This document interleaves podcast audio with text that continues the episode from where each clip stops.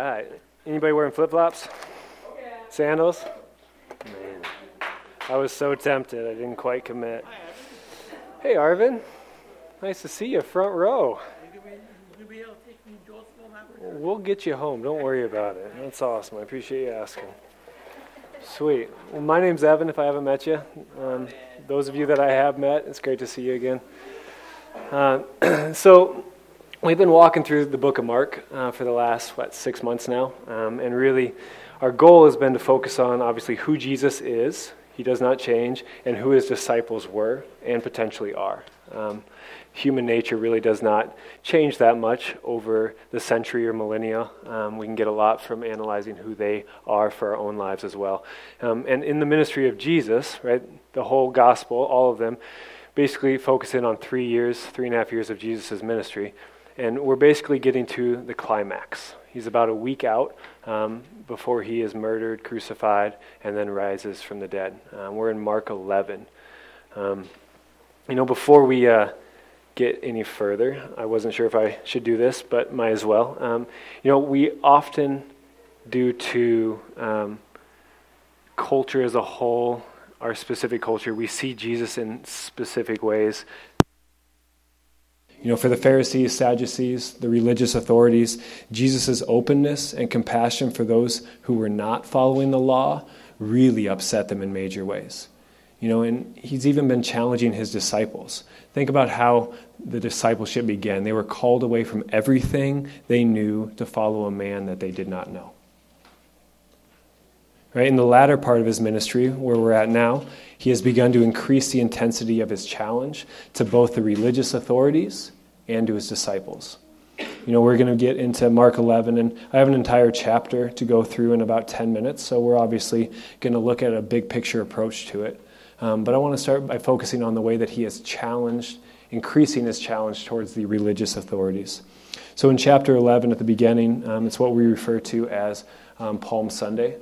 Jesus marches in as a king in the eyes of the people. They're laying down their cloaks before his unridden, his colt that has not been ridden before, um, which is a sign of a king back in those days. Um, they're praising his name, saying hallelujah to God who has sent his Messiah.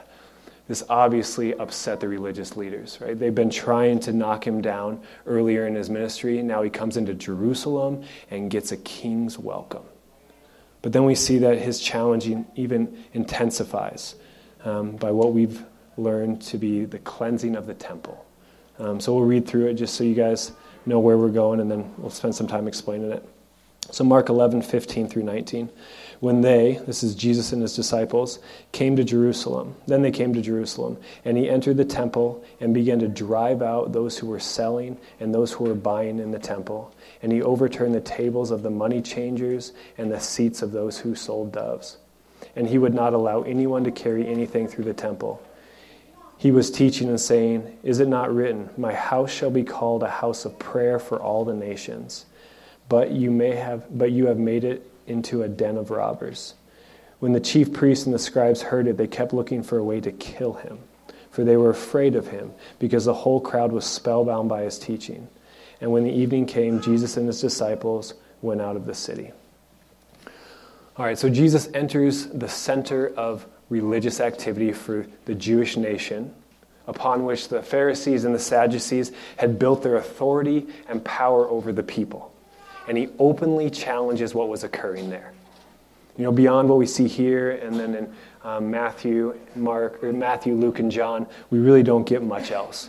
Um, but just through people's um, understanding of what was going on during that time and their thoughts, we can kind of pick it apart in, in order to understand a little bit deeper of what's happening here. So there's a good chance that he is going against their greed. You know, you see that it mentions that there are money changers There's a certain currency that had to be obtained before you could buy anything in the temple, any, sacri- any animals to sacrifice for the sake of your sins. And so these money changers would take the common cur- currency and give the temple currency in order for people to then buy these sacrifices. But what was happening potentially is that they had an extremely high exchange rate. So, in order to sacrifice to God, to atone for your sins, you had to pay two, three, four times as much as you would outside of the temple. You know, it's also potential. It's also a potential that there's a corrupt standard on the side of the priest. Animals had to, inspe- had to pass an inspection prior to being certified to be sacrificed for their sins. And it seems that certain priests would say, This animal is no good. Go and buy one from that guy. He's got good animals. Right? And then think about the exchange rate. They would buy that animal, the priest would potentially get a cut, and then they would sell the animal that they had just taken from that individual, saying it wasn't good enough for them. Right? So just straight up corruption in a house that was built for people to relate more to God. You know, there's also a chance that there's straight racism taking place here. Uh, just a couple years before this happened, the high priest allowed sale of goods to happen within the temple. Most likely, this took place in the outermost court, which was the court of Gentiles. So, Gentiles are people that were not of the Jewish uh, nationality. So imagine people like most of us, if not all of us, the only way that you can go and worship God in the temple is in the court of Gentiles. And when you walk in there, there's a full on market with animals everywhere and money changers and all these things going on. How could you possibly approach God in that place? You know, we see Jesus address both of these through his Old Testament quotes. If you wouldn't mind going um, back to the verse, um, the first section of it. Yeah, one more. So we see that the first one, my house shall be called a house of prayer for all nations, maybe referring to his desire to have Gentiles there. That's from Isaiah. And then in Jeremiah, he says, But you have made. Um, you have made it a den of robbers, the idea of their greed really taking over. You know, but what is important to realize here is that Jesus is just one man in this massive temple full with hundreds, if not thousands, of people. In this short time frame, did he truly cleanse out the temple? Did he truly kick everybody out? No. Right? I'm sure once he was done, they just went back to business as normal. Like, man, did you hear that guy? That was crazy. So, what was Jesus up to? So, one, I think he wanted to openly point out their corruption. You see the way that Jesus got in their face in order to challenge the way that they were ripping off people. Two, I think he was making a prophetic statement that God was done with the temple. You know, you see this in a lot of different spots in this passage.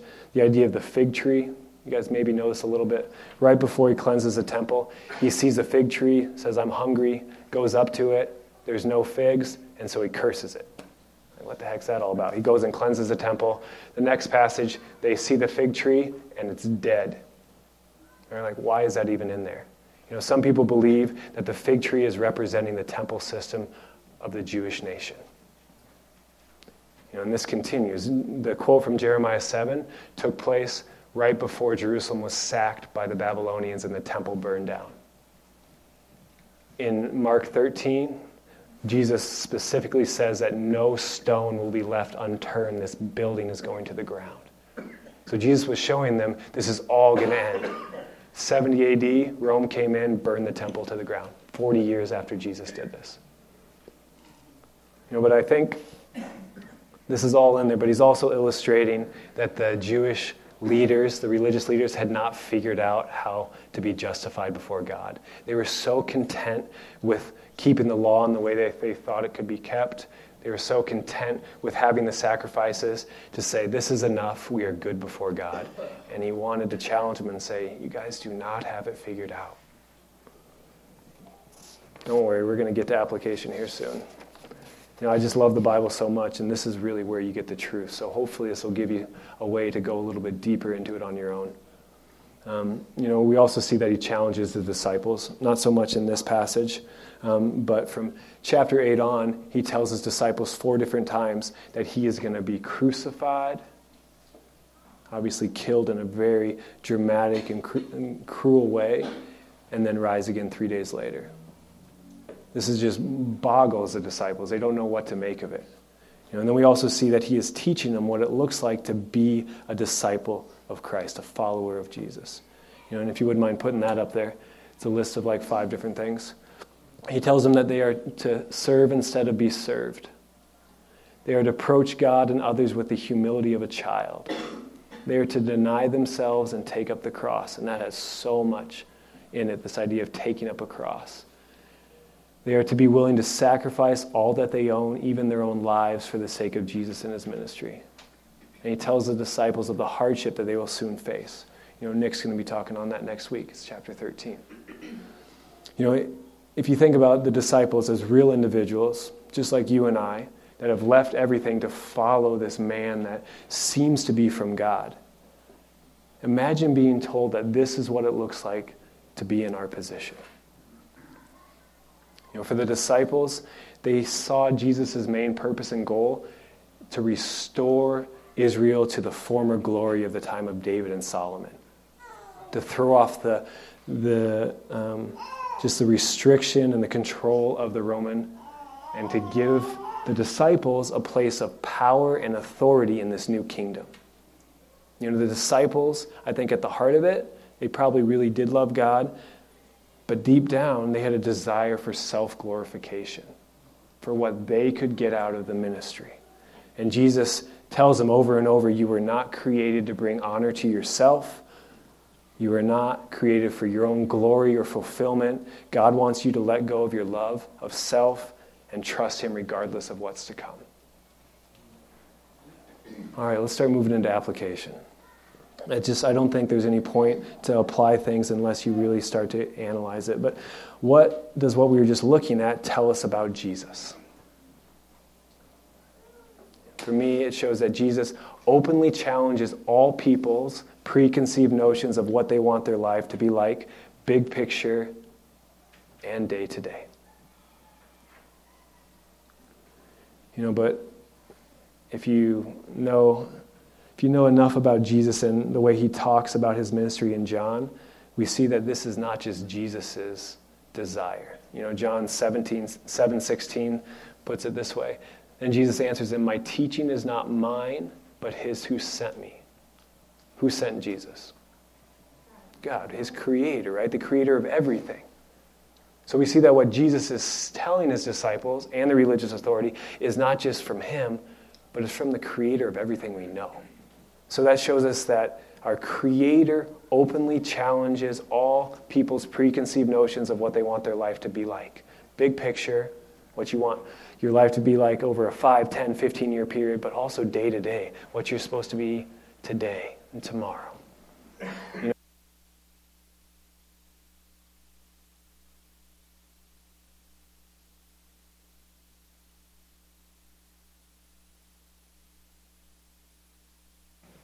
leave it all behind. You know, you haven't seen me, but you heard my voice. Leave it all behind and wander around in the desert. What about Joseph? Locked away for 18, 13 years of his life for doing nothing wrong. What about Moses? Right? Yeah, go before the most powerful man in the world and tell him to let go of my people. What about David? You are king. Now go run in the wilderness for 10 years as the king who's in place now tries to kill you. Right? We see this over and over and over that God openly challenges all people's preconceived notions of what they want their lives to be like. So, how does God challenge us? You know, for people who are still trying to figure out what Christianity is all about, it comes down to one question Who is Jesus to you?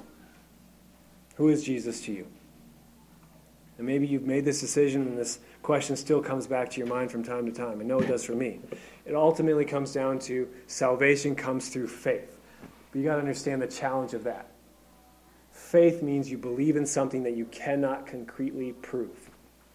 And this is faith that you are broken and unable to heal yourself, that you are a major component to the flawed nature of this world, and that you need God to bring about your redemption. It's faith that is only through God's mercy and grace that your life can be recreated and made whole. And man, that is so challenging. Even for those of us who have said, Yes, I believe that, that is challenging. Because to come to that understanding requires honesty with yourself who you are, what your life looks like, transparency to be willing to admit that to God and to other people, and then humility to say, I need your help. I can't do it on my own. You know, we live in a very relativistic society. What is good for you is good. Whatever you say is true is true. But look what Jesus says in John 14, 6. I am the way, the truth, and life. No one comes to the Father except through me. Absolute truth across the board. So challenging. You know, for those of us that have said, you know what, I believe in this. Even though it's challenging, I stake my life upon it. We're still challenged. We really are. We're challenged through the Spirit, the Holy Spirit, right? The Spirit with a big S. You know, Jesus refers to it as the Spirit of truth, the one that will lead you into all truth. That's not just truth of what you should believe, theology, but it's also truth on how you should live your life day in, day out. You know, he, in the same way that he challenged the disciples' worldviews, it seems like he does it to us as well. You know, I have three questions, if you wouldn't mind putting those up there, Michael. Four questions. It's, also, it's obviously a lot more than this, but it kind of sums up the ways in which we are challenged. Allow this to hit home to you. Are you the central figure of your own life and the world around you? Do you have the wisdom and understanding to make every decision correctly? What are you willing to surrender for your love of God and others? Who is your ultimate provider? You know, I feel like in the same way that Jesus was challenging his disciples' worldview of who, what it meant, like what it meant to be his disciple and what how it would turn out for them, the Spirit is doing that for us as well. How does He do this? You know, as I've been looking around this room, there's just so many of you that have been challenged in big ways. You know, think about being called to leave everything that is comfortable and go somewhere new, maybe as a missionary. Think about being called to leave your own job, the job that you that provides for you, that you maybe enjoy, or maybe you lose it altogether and then you can't find another job. Think about being called to adopt an individual into your family. Think about being called to have another baby even though you don't really want to. Think about being called to give up an addiction that you've been chained to for so long. Think about being called to get married or accept somebody's desire to marry you. Think about having a sickness or an injury that won't go away. You know, those are big things, big ways that God challenges us. Man, the small ways are even more abundant. You ever been, you ever feel like you're called or asked by God to say something to someone? Something very specific to somebody that you're not really that comfortable with? whether it's your boss or your coworker or somebody random on the street, like, man, why would I ever say that? And then it just keeps coming back in your mind over and over. Or to love your spouse or your kids or your parents in a very specific way. Clean the house, do the dishes, right? Chop the wood, whatever. Some way that does not make sense to you to do, but you know it would to them. Or to give away some money. Doesn't matter how much, but you just feel like you're called to give away a specific amount of money or to stop listening to the podcast or the radio that you love so much so you can be alone with God. Right? And there's endless more ways that God challenges us in very tangible ways. Say, who are you going to trust? You know, why does God do this? You know, if the Bible is true and the experiences that a lot of us have gone through, then that means that God could easily keep us in our comfort zone, not make us move. He could give us a new job or the same one with an amazing raise in salary. He could heal our physical sickness. He could give us a child. He could do all these big things without us having to step out of our comfort zone. And in the small ways, and God can put thoughts in people's minds. That random stranger that He wants you to talk to, God, why don't you just put that in his mind? You're, you, you're sovereign over all physical things. Just speak to him. God, just put extra money in that person's bank account do the dishes for my wife, right? He can do all these things. So why does he challenge us to do them instead of him doing them for us? I think what I've kind of boiled down to, it forces us to either reject him or trust in him and him alone. And I'm not talking just reject for my salvation, that is part of it. But after you've accepted that, he gives you time and time again, day after day, this choice of who am I going to trust? Am I going to reject what God's leading me to do, or am I going to trust Him regardless of what He asks me to do? You know, by putting us in this situation that requires us to choose between what seems easy, natural, and culturally acceptable versus what is hard, uncomfortable, unnatural, and stupid in our culture's eyes, we are forced to either reject God's desires for our life or trust that He is good and that he has far more wisdom than we do. This is why God gave us free will. You think about Adam and Eve back in the garden, why did he give them a choice? I think it's so we can directly see the consequences of who or what we choose to trust. Let's give you a couple verses. Kind of really put it together. The choice to trust anything but God will lead us lacking what we truly need. If you wouldn't mind putting up Jeremiah 2:13, kind of an analogy that the prophet Jeremiah uses. For my people have committed two evils. They have forsaken me, the fountain of living water, and dug out cisterns for themselves, cracked cisterns that can hold no water. You know, think about that analogy, that metaphor. This is the metaphor. So think about what water provides us. It's everything, right? Water is life. And it's refreshing in those moments. It's just so essential to who we are. And if you go to God, He is the fountain of living water, never ending, it's like the world's largest hydro flask, right? It's just perfectly cool, never heats up. It's just everything you possibly need. But what we do when we trust in other things, we try to make these cisterns, these jars to hold water that are so temporary that can only hold a little bit before they fall apart, and we're just barely lapping up enough to get through the day. You know, but if we choose to trust that God will provide us with everything we need in this life, it's a source of abundant life. Think about Jesus saying, You will have abundant life. Right, look at Proverbs 3. You guys have heard this one before, but it's so critical to take some time to meditate on this after we're done. Trust in the Lord with all of your heart, and do not rely on your own insight. In all your ways, acknowledge him, and he will make straight your path. Do not be wise in your own eyes. Fear the Lord and turn away from evil. It will be a healing for your flesh and a refreshment for your body. So, how do we do this well? How do we deal with the ways that Jesus and God challenge us on a day to day basis? You know, for people that haven't quite come to that decision yet to trust or reject Jesus, God through Jesus, you got to realize that at the foundation of every belief, whether it's spiritual, philosophical, scientific, every belief at its basis has faith. There's no belief that can prove it beyond a shadow of a doubt why it is what it is. Also, you got to take an honest look at your life and the level of perfection you have achieved. Examine your mind and your emotions on a deeper level. Is there only good within your heart? You know, and if you're able to change your own life in all the ways that it needs to be changed, why do you have a deeper longing for more? Why are you here? You know, and you can look at our, our culture, which is so f- fixed on giving people the options to have whatever truth they desire. How's that working out for our culture? Mm. Right? Just look at cities or individuals and see how the freedom to choose whatever you want to choose to be truth, how that's working out in the long run.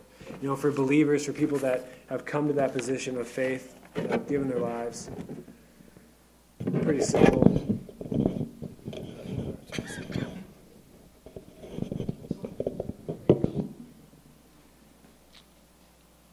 The way that we do it well, we got to continually go back to what brought you to God through Jesus in the first place. You got to remember the birth of your faith and relationship with God. That realization that you do not have it all together. That you are broken and in need of so much more. The realization that without God, you would not have the breath in your lungs, the blood in your veins you have right now. You did not cause the sun to rise. That everything good in your life comes from God and God alone. Go back to where you started. Take a moment and remember who God is, and then remember who you are. After you've done that, obey. Simple. Four letters. O-B-E-Y. Obey. You know, often what we do in these smaller things and big ones as well, but we say, you know, I feel like I'm supposed to, but, and we fill it in with justifications. That that doesn't make sense, that's not logical, it doesn't feel right, but my friend told me that's a bad idea, and the list goes on and on and on and on and on.